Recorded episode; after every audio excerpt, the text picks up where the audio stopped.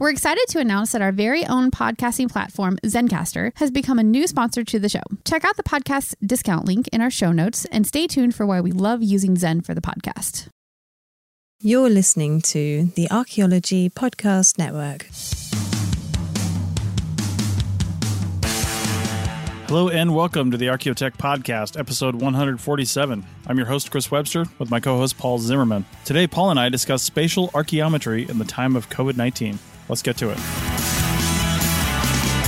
All right, welcome to the show, everybody. Paul, how you doing? I'm doing okay. I mean, last time I think I was complaining about how busy we were, and it hasn't really eased up, but it's uh, a little less frantic now that we kind of know what kind of problems to expect. That we have uh, more in person schooling going on.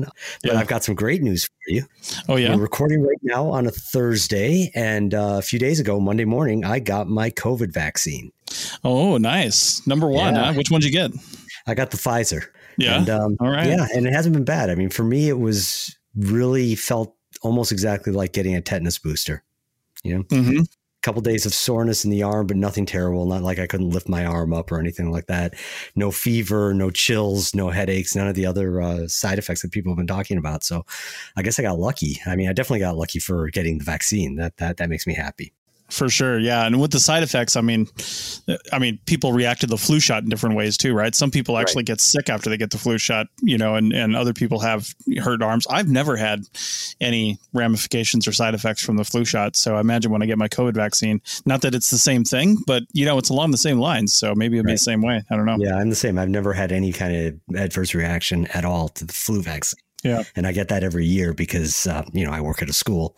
Well, yeah yeah, bunch of disease carriers there. So, oh yeah, um, yeah, yeah, totally. So I am talking to you from.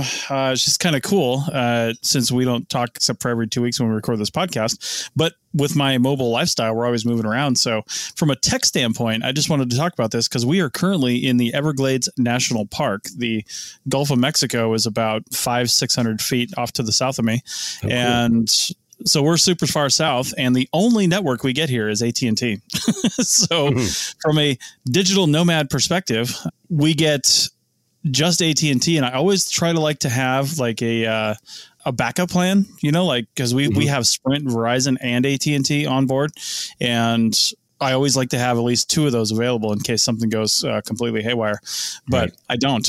So it's uh, it's worked out so far though. It's the end of Thursday. We're leaving Saturday. I've got one more work day, and really I only have about three hours worth of meetings in the morning tomorrow. I usually leave my Friday afternoons uh, unscheduled, so that uh, should work out. Uh, it's been it's been decent. I was I was hoping that the signal would be good enough, and it and it's worked out pretty well. So Great. the only other downside is we're we're kind of boondocking here. Well, we're definitely boondocking here. There's no power, water, mm-hmm. or sewer at these sites, so wow. we're going the whole week without topping off our fresh water and dumping our gray and black tanks. And I think we're going to make that too. There is a dump on site and a fresh water fill on site, but you got to load up your whole coach and ping in your slides and your jacks and, and go over there and do it. It's a real pain in the ass. So we are, uh, we were hoping to be able to go all week and it looks like we're gonna be able to do that. We've been conserving pretty well, but it's a nice challenge, I think.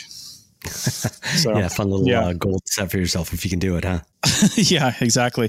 The only thing that sucks is we can't run stuff. We haven't we have a generator, so we could run it all day if we wanted, but without the generator, we can't run much off the inverter. We got to run off the batteries, and you know you can run like you know a few things off the inverter, but not a lot, and it'll start taking the batteries down pretty quick. Which is why we're getting a full solar install with a with a uh, inverter and converter upgrade in the end of April, which should allow us to run things like both our air conditioners, refrigerator, microwave, all that simultaneously off lithium battery power and then charge everything with the sun off the eight thousand to sixteen hundred watt solar panels on the roof. So that should be pretty awesome. Yeah, cool upgrade. When, yeah, when's the schedule? Yeah. Uh, hopefully the beginning of May. I'm still trying to work it out with the company we're going to get it installed at because they're pretty tight. So hopefully at the beginning of May we'll have that, which will be nice because we're going to be transiting across the American Southwest on our way to Nevada for the first week of June around that time, and mm-hmm. lots and lots of boondocking opportunities out there. As long as I can find a cell signal, I'll have no problem just you know camping off grid and seeing how that works out because we'll we'll be pretty autonomous at that point. Yeah, and in the Southwest, you shouldn't have any problem, any real problem with getting. Uh, there, I did it again, right? you shouldn't have any real problem with getting plenty of sun. yeah. So, speaking of pronunciation, Paul. Yeah, speaking of pronunciation, uh, last time I warned our listeners that I was uh, two beers in and uh, had opened a bottle of wine when we started recording, and uh, that was because the day before was so stressful. and mm-hmm. after we finished recording, we were just having a little chit chat, you and me, and uh, and I'd mentioned to you that I listen. I make it a point to listen to every one of our recordings, and uh, I self assess and I try to use what I learned and hopefully get a little better. I think if you listen to the last couple years since I've been the co-host here, I, have gotten better. I mean, I still have my flubs. I still misspeak a lot. I, you know, that happens, but we uh, all do. Just general stuff about like mic presence and how we interact and such. I think has gotten more fluid. Speaking of fluids, you know how bowling is really great with beer but you have to like not do it too fast. You have to have the right amount of beer in your belly that you bowl well, but it's really easy to tip that over and to start bowling really poorly. Yeah, that, that's basically yeah. what I did with last with the last podcast. and what I noticed when I was listening to it, I was like, uh, when I uh, toward the end when I was talking about uh, Claude Levi Strauss, I combined his first and last names and repeatedly called him Klaus Levi Strauss. I didn't even notice. oh my goodness, I noticed. I cringed because I was like, "Oh, this is out on the internet. People are going to hear this." Oh no. Oh well. Uh, learning experience, I guess. uh, but that's not the only thing that I mispronounced. Uh, but the other one I knew, and so the other one was we were talking about that article in ours, and one of the uh, one of the archaeologists who was interviewed for it was uh, was Stephen Wernke, and I said I didn't know what his how to pronounce his name. It was going to be Vernke or Wernke. Uh, I apologize that one way or the other I knew I'd already mispronounced it. Uh, but he was kind enough actually to send us an email. So that's why I know his pronunciation. And I thought you wanted to make a little comment or two about it, right, Chris? Yeah, so he sent us a really good email about just expanding on some of the things he said. And uh, uh first off, I made a point that it made the article made it sound like like Jennifer, who who wrote the article, made it sound like digital humanity like archaeology was coming to digital humanities and things like that for the first time right? Mm-hmm. he kind of commented on that and said yeah we were we've been doing it since before it was cool which i thought was exactly right. We're just not very good about talking about it. But he did say a couple other things that they didn't really get into and one of those was that they didn't get into very much was he said they're using historical aerial imagery generating massive high res orthomosaics, enabling survey of landscapes from nearly a century ago. Now, I've seen, he said he's working with a collection from 1931 right now, and the military mm-hmm. took pictures of lots of things with the high res cameras of the day and they've done that lots and lots of times, right? I, I read another article. Actually, it was in the article we're going to talk about here in a little bit about using U 2 spy plane imagery, but none of that's declassified yet. So when it does get declassified, and it's from the 50s, that'll be an amazing resource for people. But I've seen orthomosaics put together, you know, photogrammetry from images that I've taken, from images others have taken. And that all totally makes sense to me. I never once thought about doing that with historical aerial imagery. Now, you're going to have probably some issues because it helps to have not only overlap of images, which you're definitely going to get with the historical imagery, unless they cropped the images to not have overlap, which would be a problem. But if you can get your hands on the uncropped versions with overlap, that's critical. And then the other thing that usually really helps for depth is having like off angle pictures, right? Mm-hmm. Like where they're they're off by 45 degrees or something like that, which you're also probably not going to get, right? But it's better than nothing, right? I mean, I can't imagine seeing a 3D photogrammetric landscape of a 1931 series of historic aerial imagery photographs. That'd be super cool. Yeah, it's really cool. I mean, we've done a lot with like SRTM and such, but that's all modern. So the idea of being able to reconstruct the topography of something that's now been heavily modified and changed, cities built up around it, uh, forests cut down, whatever else, uh, is exciting. I mean, it's, it's, it's time traveling. It really is. In the email, he just mentioned some of the other things that they're doing with uh, some of the programs they actually talked about. And it's just, we need to get him on and we need to get Parker back on so they can talk about all the cool things that they're doing here. So it's just a lot of really neat things. And this actually plays really well into our next topic. So today we're going to talk about an article from, it's actually the uh, SAA's publication, Archaeological Record from January, and we're going to link to that in the show notes. And it's called Spatial Archaeometry in the Time of COVID. So his, you know, Stephen's comment, like I said, directly plays into what I want to talk about here because this article is essentially talking exactly about this thing is what can you do when you can't go in the field? A lot of people think, well, archaeologists can't go in the field. They must not have a job, right? Now, mm-hmm. that might be true of some CRM archaeologists because there's a lot of people who make their career out of just field work. And when that dries up, well, you got to find something else to do.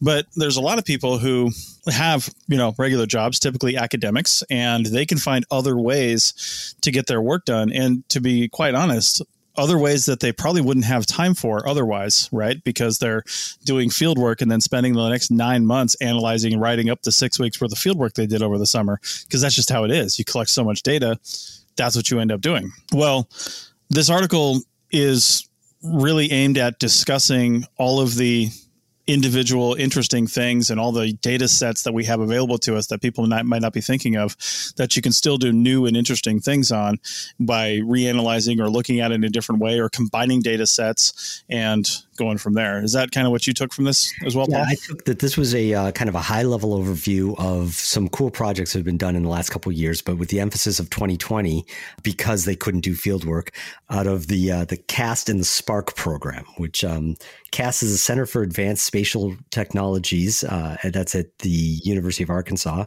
and SPARC is a NSF program that uh, involves CAST and I'm still unclear exactly how they relate to each other um, because it the the uh, the the projects that are discussed in this article are between CAST, SPARC, Dartmouth Spatial Archaeometry Lab, Sparkle, and uh, Sparkle. Come on, yeah. Sparkle yeah, Sparkle. That's a. Uh, you think that they forced that uh, that acronym? I think they yeah. did. Absolutely. yeah, the programming software that we originally wrote back in the early '90s was Compass, uh, computer C O M program for archaeological sites and survey. Mm-hmm. so it's, it's really nice. forced. Anyhow, so uh, I'm the University of Glasgow. So I'm not sure exactly how these all fit together, except that it looks like SPARC is based at Cast, and all these programs, all these uh, these projects that are discussed in the article are all done under the umbrella of uh, of SPARC. Uh, is that what you got out of it? Uh, I think so. I mean, as the basic structure why they highlighted these ones. Anyhow, the, why they highlighted them, why they were all under this umbrella, I think is because they're all related to each other, but they're also taken as, as little like nuggets, nice little examples of what can be done with archival material, with uh, with photogrammetry, with drones, with all these different things that we have access to. That when you can't actually get out and do regular field work, hey, you might want to try something like one of these. And so it's kind of it's a gazetteer basically of these different projects. Yeah, and one of the first things they mentioned in the article is that with current social distancing requirements and remote work requirements, this just lends itself to this online research, right? I mean, I think people have been doing online research for a really long time as part of it, but maybe as a supplement or uh, like a side gig to what they were doing primarily with their fieldwork, just to kind of enhance what they're doing. But now online research has come to the forefront, and I think it's really shown us where I think I've mentioned this before, but I think it's really shown us where a lot of our gaps in online research can be. You know, where where are we missing data sets? Where do we need more data? Where do we need more clarification or better ways to access some of the data? Which uh, I'll definitely talk about one of those here later on in the podcast that I noted. But yeah, I think it's just really highlighted a lot of those gaps. And I think this is a good place before we really get into some of these different places you can go to take our first break and come back on the other side and finish this discussion back in a second. Chris Webster here for the Archaeology Podcast Network. We strive for high quality interviews and content so you can find information on any topic in archaeology from around the world. One way we do that is by recording interviews with our hosts and guests located in many parts of the world all at once. We do that through the use of Zencastr. That's Z E N C A S T R. Zencastr allows us to record high quality audio with no stress on the guest. Just send them a link to click on and that's it. Zencastr does the rest. They even do automatic transcriptions. Check out the link in the show notes for 30% off your first three months or go to zencastr.com and use the code Archaeotech. That's A R C H A E O T E C H. Looking to expand your knowledge of x rays and imaging in the archaeology field? Then check out An Introduction to Paleoradiography, a short online course offering professional training for archaeologists and affiliated disciplines. Created by archaeologist, radiographer, and lecturer James Elliott, the content of this course is based upon his research and teaching experience in higher education. It is approved by the Chartered Institute for Archaeologists as four hours of training. That's in the UK, for those of you that don't know. So don't miss out on this exciting opportunity for professional and personal development. For more information on pricing and course structure, visit paleoimaging.com. That's P A L E O imaging.com and look for the link in the show notes to this episode.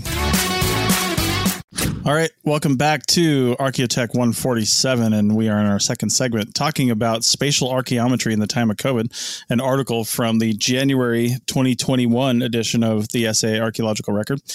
And essentially, this is a, as Paul said, a gazetteer or a list of things that you can do to remote work. Basically, look at remote data sets and do remote work while we're in this time where you can't do anything else, right?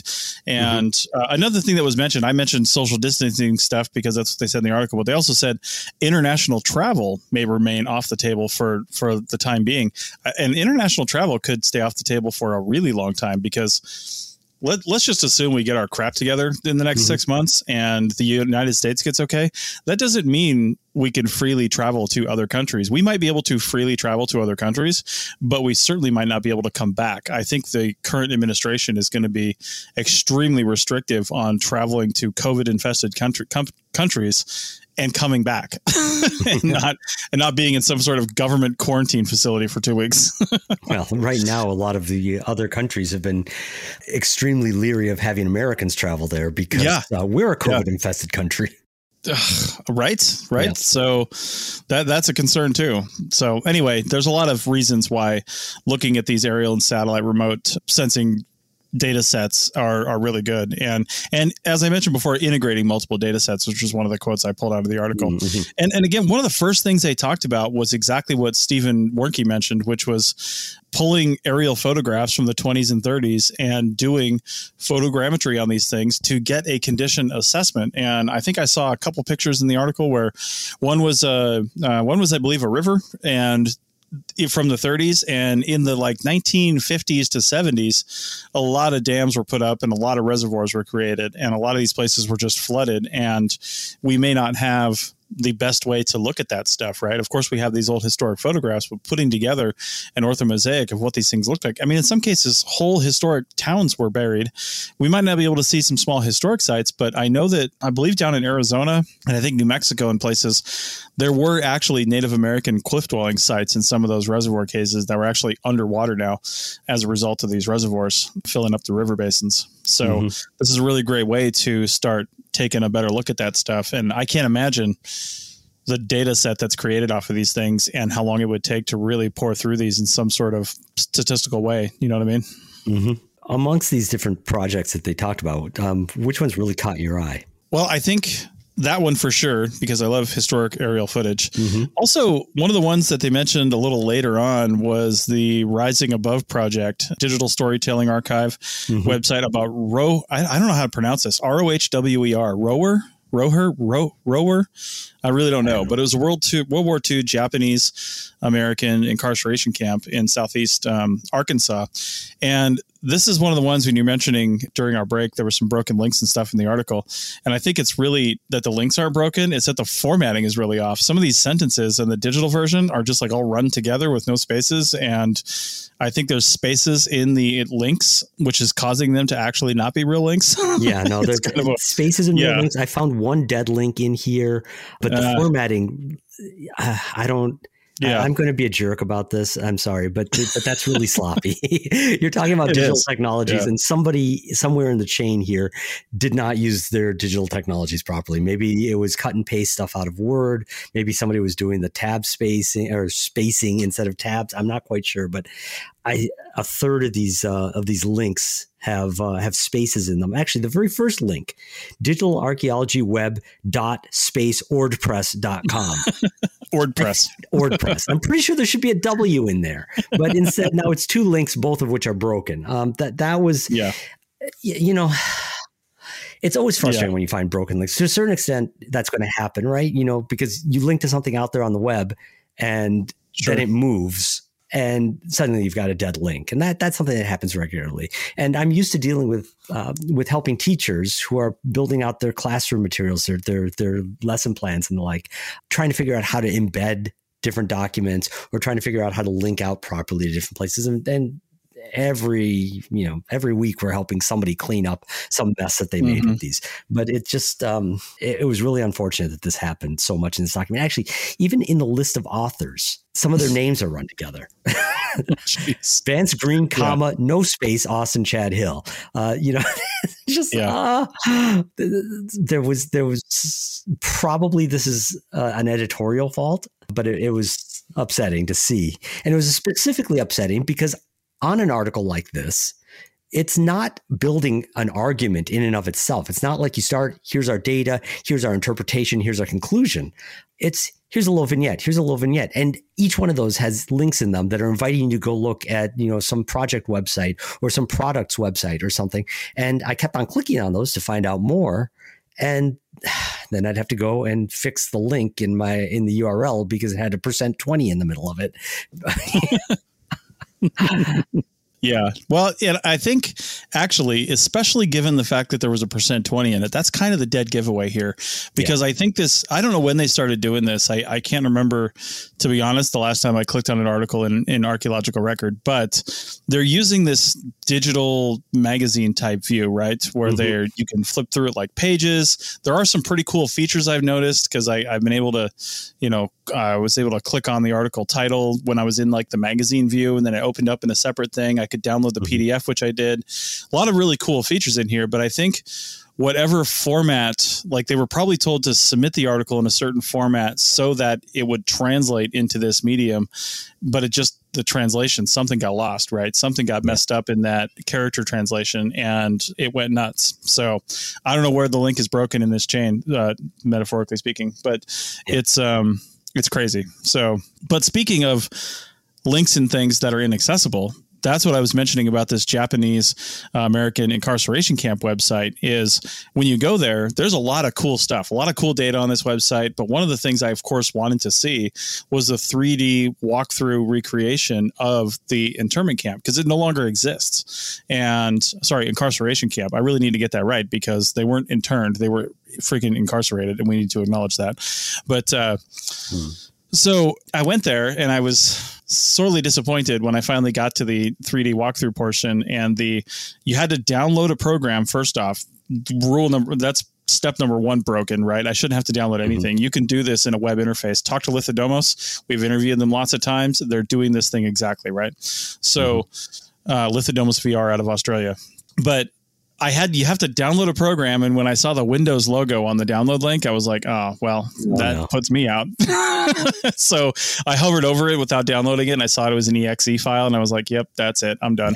I can't even I can't even open that." Yeah, so so I wasn't able to actually do that, which I know that there's more Windows users than Mac users out there typically, but it still is a little short sighted to put that limitation on it. So that was a little disappointing. But seems like I really was interested in this one. Of all the things we saw here, with the possibility, with the with the exception of one other thing here, this was the one I was most excited about because I've always well, this one in the discussion about virtual museums because I've always said that museums are just you know, there's such great repositories of data with such poor representation, right? Like just walking around these halls, you're seeing 5% of what they have and you're seeing it in an incredibly uninformative way, right? In most cases, some museums really do it well, but museums that just have display cases of artifacts may as well pack up and go home as far as I'm concerned. You're not doing anything, right? Except except showing the world that artifacts are worth something because look, you can't touch it, I can.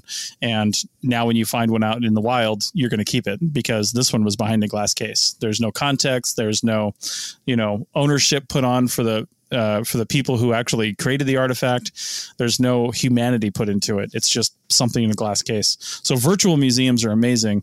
And the images I saw that were at least running across the website and the images from the article here of this Rower, I really wish I knew how to pronounce that. Rower Japanese American incarceration camp were amazing. And being able to walk around stuff like that, like in context, just seemed super cool. So I like that stuff. Yeah, I, I'm going to actually back up just a step here. You were talking about the uh, Windows only download that you had to to use to see this. And one of the projects, one of the links that I did click on and got through and, and was actually fascinated by was a project I've never heard of before. Technology, I guess, basically. Uh, it's called 3D Hop. Uh, and we'll put the link mm. in, though the link is also in the article. I believe it's one of the non broken links. But basically, this is a way of embedding 3D images, just like what you're used to in Sketchfab, into mm-hmm. web pages, but without any special. Like, all you need is a, a, reasonably modern browser, so you don't have to have any special plugins to do so. You don't have to download any special software to do so. Um, they display images of a particular file format that scales well, right? So I don't know if mm-hmm. uh, you remember the older days. Maybe it's still done with GIS, but in the older days, you had the pyramids, right? So if you're zoomed way out, you'd get these fairly low resolution images, and as I zoomed in, they would substitute them out for for the linked images that were that were higher resolution. So that way, if you're zoomed out at the world view, you didn't download a bazillion gigabytes of data. you just saw that world view, and then as you zoomed in, it just you know downloaded what you needed for that for the, the view that you had open. Uh, it seems like it's similar to that with this 3D model format that that Mm-hmm. depending on the uh, the kind of device you're using to look at it, and also you know how zoomed in you are. It will serve up different levels of resolution and detail, um, and so that's right. interesting. And and this project then has the uh, it's open source. You can download the, the, code for it. You can embed it in your own website and such. But there, uh, as you dig in a little bit, there also is a um, there is a Windows only component to it, uh, which is a converter right? So take something that takes uh, 3D objects in OBJ or PLY format, which are much more common formats, uh, and converts them to this quote. It's Nexus NXS, I think, is the uh, the extension. But that's this particular mm-hmm. format that they use in here. I don't know if there are plans of making Mac and or Linux versions of this converter, but right. you don't need that converter unless you're generating the content, and I think that's a little less problematic than what you're talking about, where you actually want people to see the end result. Right. This is yeah. for content creators, not sure you know the, the, this converter program, this Windows only converter program. But anyhow, the, I just want to uh, to point out that one of the other projects in this article that's linked to uses a technology that is explicitly trying to avoid the problem of what you had run into, having to get the uh, the exe uh, the Windows mm-hmm. only executable in order to see the, the you know the project. Yeah, yeah, super frustrating. I mean, that's that should be job number one for you know you end user facing like really public facing stuff is make it as accessible as possible. And man, you can run so much in a web browser these days with little to no plugins. Right? They're do, they're doing it all in a in a highly accessible way where you don't need a special browser, you don't need a special operating system, you don't need to plug anything in, you don't need to do anything. You just run it, and uh, and it does it really well. Again, Lithodomos VR. I'll have to see if I can remember to link to that episode. But we talked to them again. Oh, you know what? We talked to them on the archaeology show most recently. I brought yeah. them on in December, and we were talking about some of their public facing stuff, and it's all web based. All of it's web based, and uh, it's really cool. So. I think one of the other projects I thought was really cool. Uh, they didn't really talk much about what they're doing with it. Well, they did talk about some things, but the Boston Fingerprints project, and I was most interested in the words Boston fingerprints, but they actually mentioned some of the other analysis that this project is doing just as a as an aside. But the Boston fingerprints project involves ceramics with visible handprints and fingerprints from the vessel surfaces uh, from two historical archaeological sites in Massachusetts, and they were excavated in the early mid 18 uh, 1980s. Sorry, as part of Boston's Big Dig. Isn't Big Dig like that huge tunnel that goes under Boston or something like that passenger car tunnel or something like that? Mm-hmm. Is that what it is? Yeah but I thought that was super cool. And they didn't mention anything about doing anything with the fingerprints, but I would imagine you could probably catalog those fingerprints and see who touched and handled things, you know, across the collection, and then maybe start to build a better picture of the site, or at least a picture of how many people were making stuff because those fingerprints don't get applied after you know the thing is made. They're applied in the wet stage before it's fired. So and and there were probably utilitarian stuff too right? Because you'd think they would well smooth that out in post or something to get rid of the fingerprints although i think that's a still kind of a pretty cool thing yeah that's all really cool i actually i also wanted to talk about another one of the products that gets mentioned in this article it's not actually one of the projects, but again, something that one of these projects relies upon. Uh, that that was really cool. But uh, we're getting close to the break, so why don't we take a break now, and then when we come back, I'll I'll discuss that a little more. You may have heard my pitch for membership. It's a great idea and really helps out. However, you can also support us by picking up a fun t-shirt, sticker, or something from a large selection of items from our TeePublic store. Head over to arcpodnet.com slash shop for a link. That's arcpodnet.com slash shop to pick up some fun swag and support the show. Hi, welcome back to Archaeotech Podcast, episode number 147. Today we're discussing an article uh, called Spatial Archaeometry in the Time of COVID 19.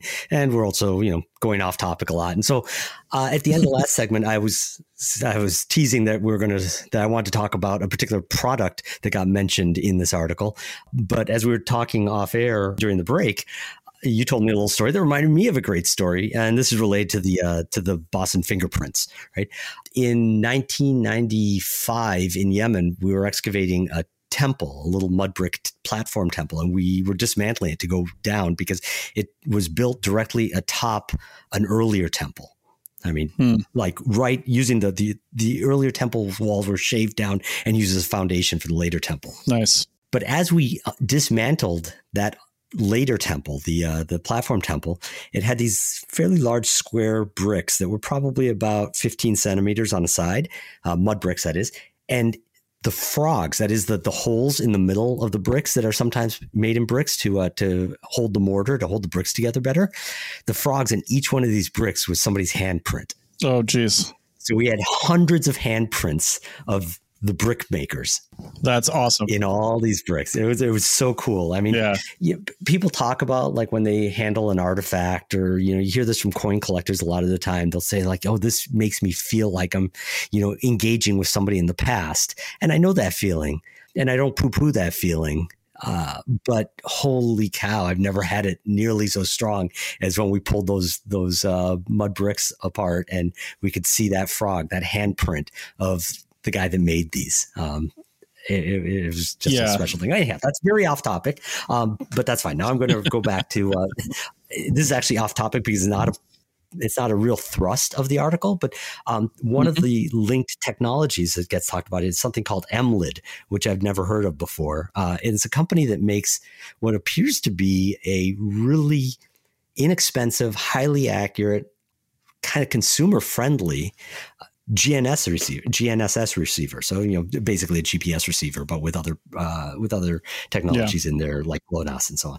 And so I clicked through from the article. This is another one of the non-broken links. and then looked through and looked at some of their materials and watched their promotional video. And wow, I got really jazzed on this. Um, the article that we read talks about the, the receiver costing less than a thousand dollars. If you go to the website and you click the buy link, it's it's eight hundred dollars for one receiver. There's a little bit of sleight of hand here because uh, they talk about sub they talk about centimeter level precision. Mm-hmm. And they talk about that a lot. And after a bit, you realize, oh, wait a sec. If you want the really, you know, that if you want the really good RTK centimeter level, you actually have to have two of these units. Oh, really? And uh, I don't know how accurate you're actually getting. You're getting the precision, right? So you're getting yeah. centimeter level precision. But assuming that you've got your your base station within the centimeter to the world, then your your roving unit is also going to be centimeter level to the world, right? And so that's really okay. cool.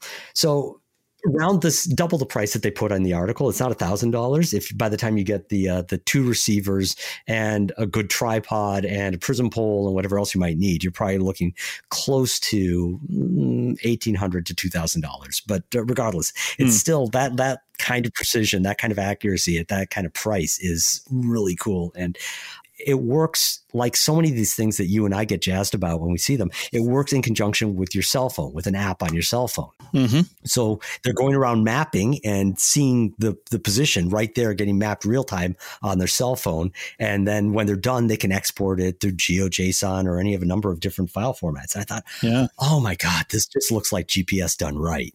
It also looks like it totally, totally kills my whole program that I've been writing for years with the total station because I can't go that fast with the total station, and the total station yeah. takes two people to do and such. But uh, I don't know if you if you noticed even any mention of that in the article when you read it, or if you clicked through to that. But but this is something I'm going to want to explore. No, I didn't click on that, but that sounds pretty cool. And, you know, it sounds pretty much right in line. I'm really curious about the needing two devices. I mean, the more the more links you put in a in a chain of workflow for doing stuff, the the more that can break. So, you know, I don't like that too much, but I guess if it's worth it and and it's effective, then you know why not give it a shot.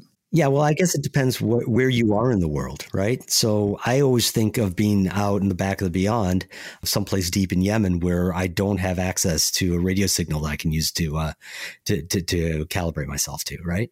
Mm-hmm. Yeah. Uh, if you're working in the U.S., you might well have one. Oh yeah, yeah, I guess so. So I guess it really depends on what your what your work environment is. Uh, in that case, you could probably get by with just the one unit, and then it's sub thousand dollars. You know, the unit and a prism pole, and away you go. Can't beat that. So, shifting gears just a little bit, one of the things that I, of course, wanted to talk about, Paul, I think you know what I'm going to say right now. We've already said the word once in this podcast. they, of course, to their credit, mentioned drones for archaeology because, to be honest, a lot mm-hmm. of discussions of technological approaches to archaeology and uh, spatial data and all these kinds of things. Some people some people, unless they're specifically talking about drones, just leave it out as a discussion topic, right? But I was interested in what they actually said about drones. Uh, I mean, not only do they mention like historical drone data, and there is such thing as historical drone data at this point because people have been using drones for, I mean, I would say ten years in some cases to like mm-hmm. consumer grade drones it, for at least 10 years to do some of this stuff. And if those data sets are accessible, then that's fantastic. But one of the things they also mentioned was that you can probably still do this even in the time of COVID and satisfy social distancing regulations and things like that. Because, I mean, a drone, if you're really going to do it safely, you really need two people out there, but they don't need to be standing next to each other, right? They can be standing apart right. from each other and and not wearing a mask because you can have them stand at 20 feet away. Really, wear masks and stuff when you're in the vehicle if you're sharing a vehicle getting out there. But if you're going out to do some drone imagery of structures or landscapes or whatever the case may be then just uh, you know put the drone up in the air and you've got your safety spotter to make sure that you don't back into or run into anything just physically and and to also have eyes on the drone when you're looking down at the camera or something like that so that's mm-hmm. a it was a really cool of them to say that not just the obvious stuff of oh look cool drone footage and stuff like that but hey this could be a way for you to kind of do some field work while also adhering to federal and probably your school or employer's regulations for COVID 19 and also just the ethical concerns of not infecting someone else with a horrible disease. So, you know, right. it's pretty cool. They, I think they did a, it was well done. Couple paragraphs just bringing this in. Yeah, no, I mean the, the article is uh, obviously focused on technological approaches, which is why you and I are covering it here today. But if it's, if it's a matter of thinking about field work versus technological approaches to analyzing and processing data, that the drones blur that line. Mm-hmm. And well, maybe push it a little further. You know, a lot of actual survey work doesn't involve standing right up next to somebody. Yeah. Maybe if you're doing shovel tests or something that has to be processed a little differently or, you know, that that changes it a bit. Mm-hmm. But if you're just you know field walking, that can also be done with appropriate social distancing. In fact, it probably best is done with appropriate social distancing because I've never seen people walk you know five foot transects. Have you? Uh, well, actually, I have done five foot transects, uh, five foot explicitly. It's, it's funny you say that, but that's only in very rare circumstances when we're doing a, uh, you know, back in the Southeast when I worked there probably 10 years ago now, actually 11, 12 years mm-hmm. ago now we would do like on this one project, I got to see all if if you just want to break it down to three phases if tom king is listening sorry tom i know that you can't break everything down like this but a lot of people break archaeology down into three phases. Um, phase, phase one where you've got like wide interval shovel testing or survey, you know, 30 meter kind of stuff, 20 to 30 meter mm-hmm. uh, interval, whether it's pedestrian survey or shovel testing. And then you've got the testing phase, phase two. Some people call it different things, but mm-hmm. in generic terms, phase two. And that's usually close interval unit testing, like single one by one meter unit, or close interval shovel testing. And mm-hmm. I've done both, including close interval pedestrian survey, in order to just really flag out and nail down a site. Because we, we actually do that out in the West when we find a site on a 30 meter survey. We gather up and then we do close interval survey on the site to flag everything out and then record the site. And of course, phase three is full scale excavation. Right. So, yeah. Yeah, no, I, I was I uh, I should have been more explicit. What I was thinking of was phase one survey. yes, phase one survey. But like I said, even on phase one survey back west, when we do find a site, we do gather up and you know now i don't actually do it that way. I i do sometimes. It, it depends on your method but this is a good discussion to have from a technological standpoint because it can be done well and it can be done poorly. I prefer to have people stand maybe two, three feet apart, like a meter apart, and then we do because usually a cruise of 4 mm-hmm. right? So we'll t- start at the whatever the initial contact point was, like the artifact or thing that was the start, and we'll pick north and we'll walk until we don't find anything for 30 meters, and then we'll pivot on the outside mm-hmm. person, mm-hmm. walk all the way back past that point until we don't find anything for 30 meters, and we'll do that on both sides until we've had a 30 meter buffer around the last discovered artifact on all four corners. Now, other people, I, I, prefer that method because I think it's better. But other people, and I hate this method, but to be honest, it's more COVID friendly. But they'll usually just have a center point of the first discovered artifact or cluster of artifacts and say, you take the northwest, you take the northeast, you take the southeast, and you take the southwest quadrant, and you just quadrant map it, right? You just do that. But I find that people just right. wander around there and there's no systematic discovery, which really irritates me but it's more COVID friendly. So you do what you got to do. Anyway, mm-hmm. you know, the other problems with field work that you got to remember too, including if you're going out to do a drone survey, you know, on the first day of a se- first session of a project, everybody's hyper aware of things and everybody's clean and the truck looks nice and all that stuff. But by the end of that first session, especially if you work in 10 days, by the end of that first session, pretty much most hygiene standards are kind of out the window a little bit almost literally and mm-hmm. including you just start getting familiar with people. And you know people stop wearing masks if it's mask time. People you know stop dusting down and keeping the truck clean. There's a growing amount of trash in there. Unless you're really good at keeping on top of it and good crew chiefs are good at keeping on top of it. But that stuff really starts to degrade fast. So i would i would not to get off track too much but i would watch that from a fieldwork standpoint because like this article is mentioning there is some fieldwork that you can do from a technological standpoint and, and, technology really is helping us do this field work right? Because otherwise we couldn't we couldn't do it in this covid time in a lot of cases. But you still have to really be careful and and be safe.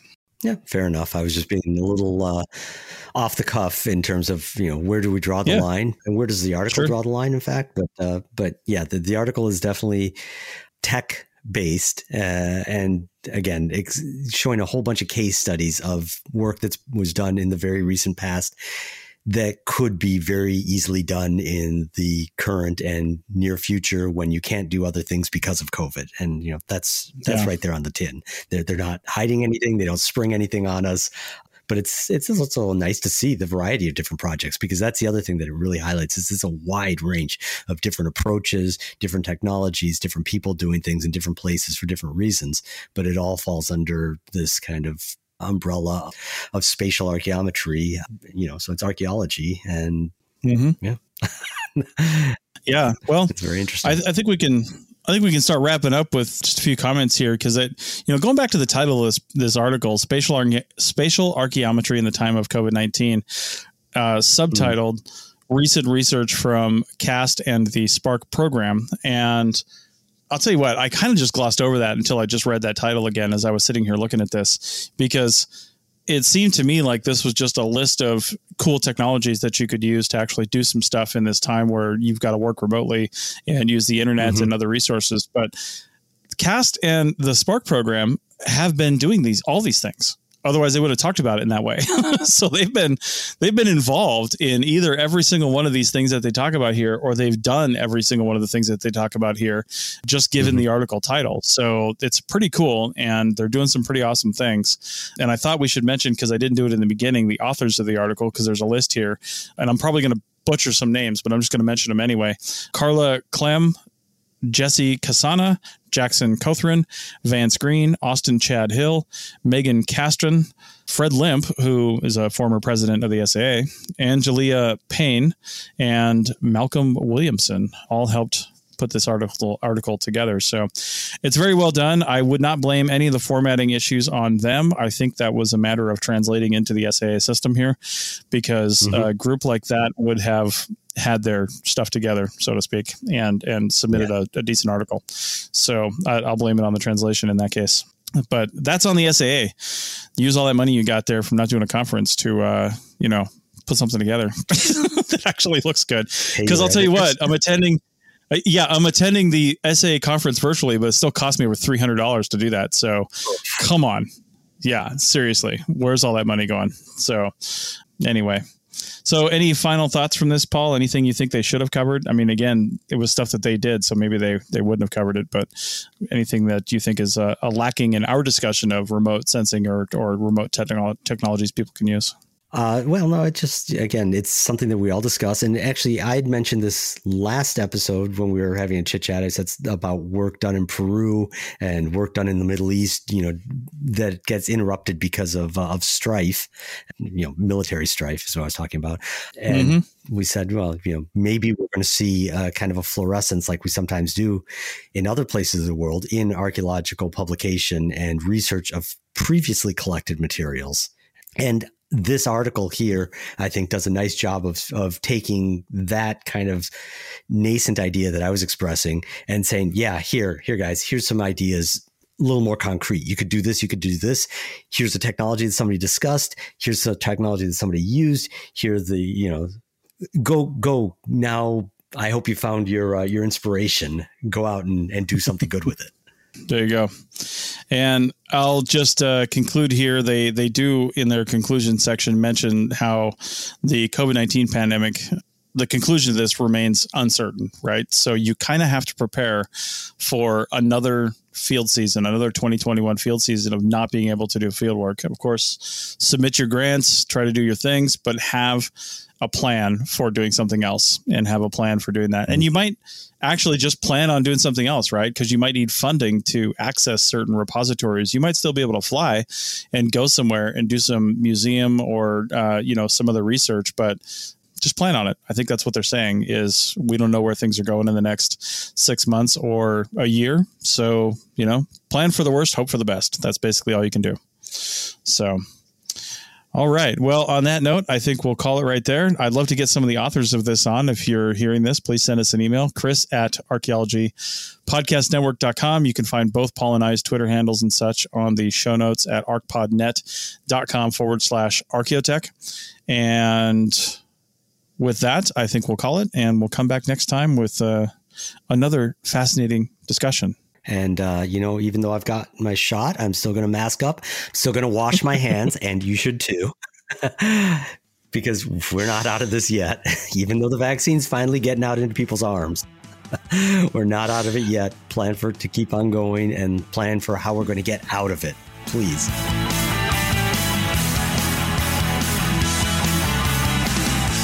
Thanks for listening to the Archaeotech podcast. Links to items mentioned on the show are in the show notes at www.arcpodnet.com slash archaeotech. Contact us at chris at archaeologypodcastnetwork.com and paul at lugal.com. Support the show by becoming a member at arcpodnet.com slash members. The music is a song called Off Road and is license free from Apple. Thanks for listening. This episode was produced by Chris Webster from his RV Traveling America, Tristan Boyle in Scotland, and the Archaeology Podcast Network, and was edited by Chris Webster. This has been a presentation of the Archaeology Podcast Network. Visit us on the web for show notes and other podcasts at www.arcpodnet.com. Contact us at chris at archaeologypodcastnetwork.com. Thanks again for listening to this episode and for supporting the Archaeology Podcast Network. If you want these shows to keep going, consider becoming a member for just $7.99 US dollars a month. That's cheaper than a venti quad eggnog latte. Go to arcpodnet.com slash members for more info.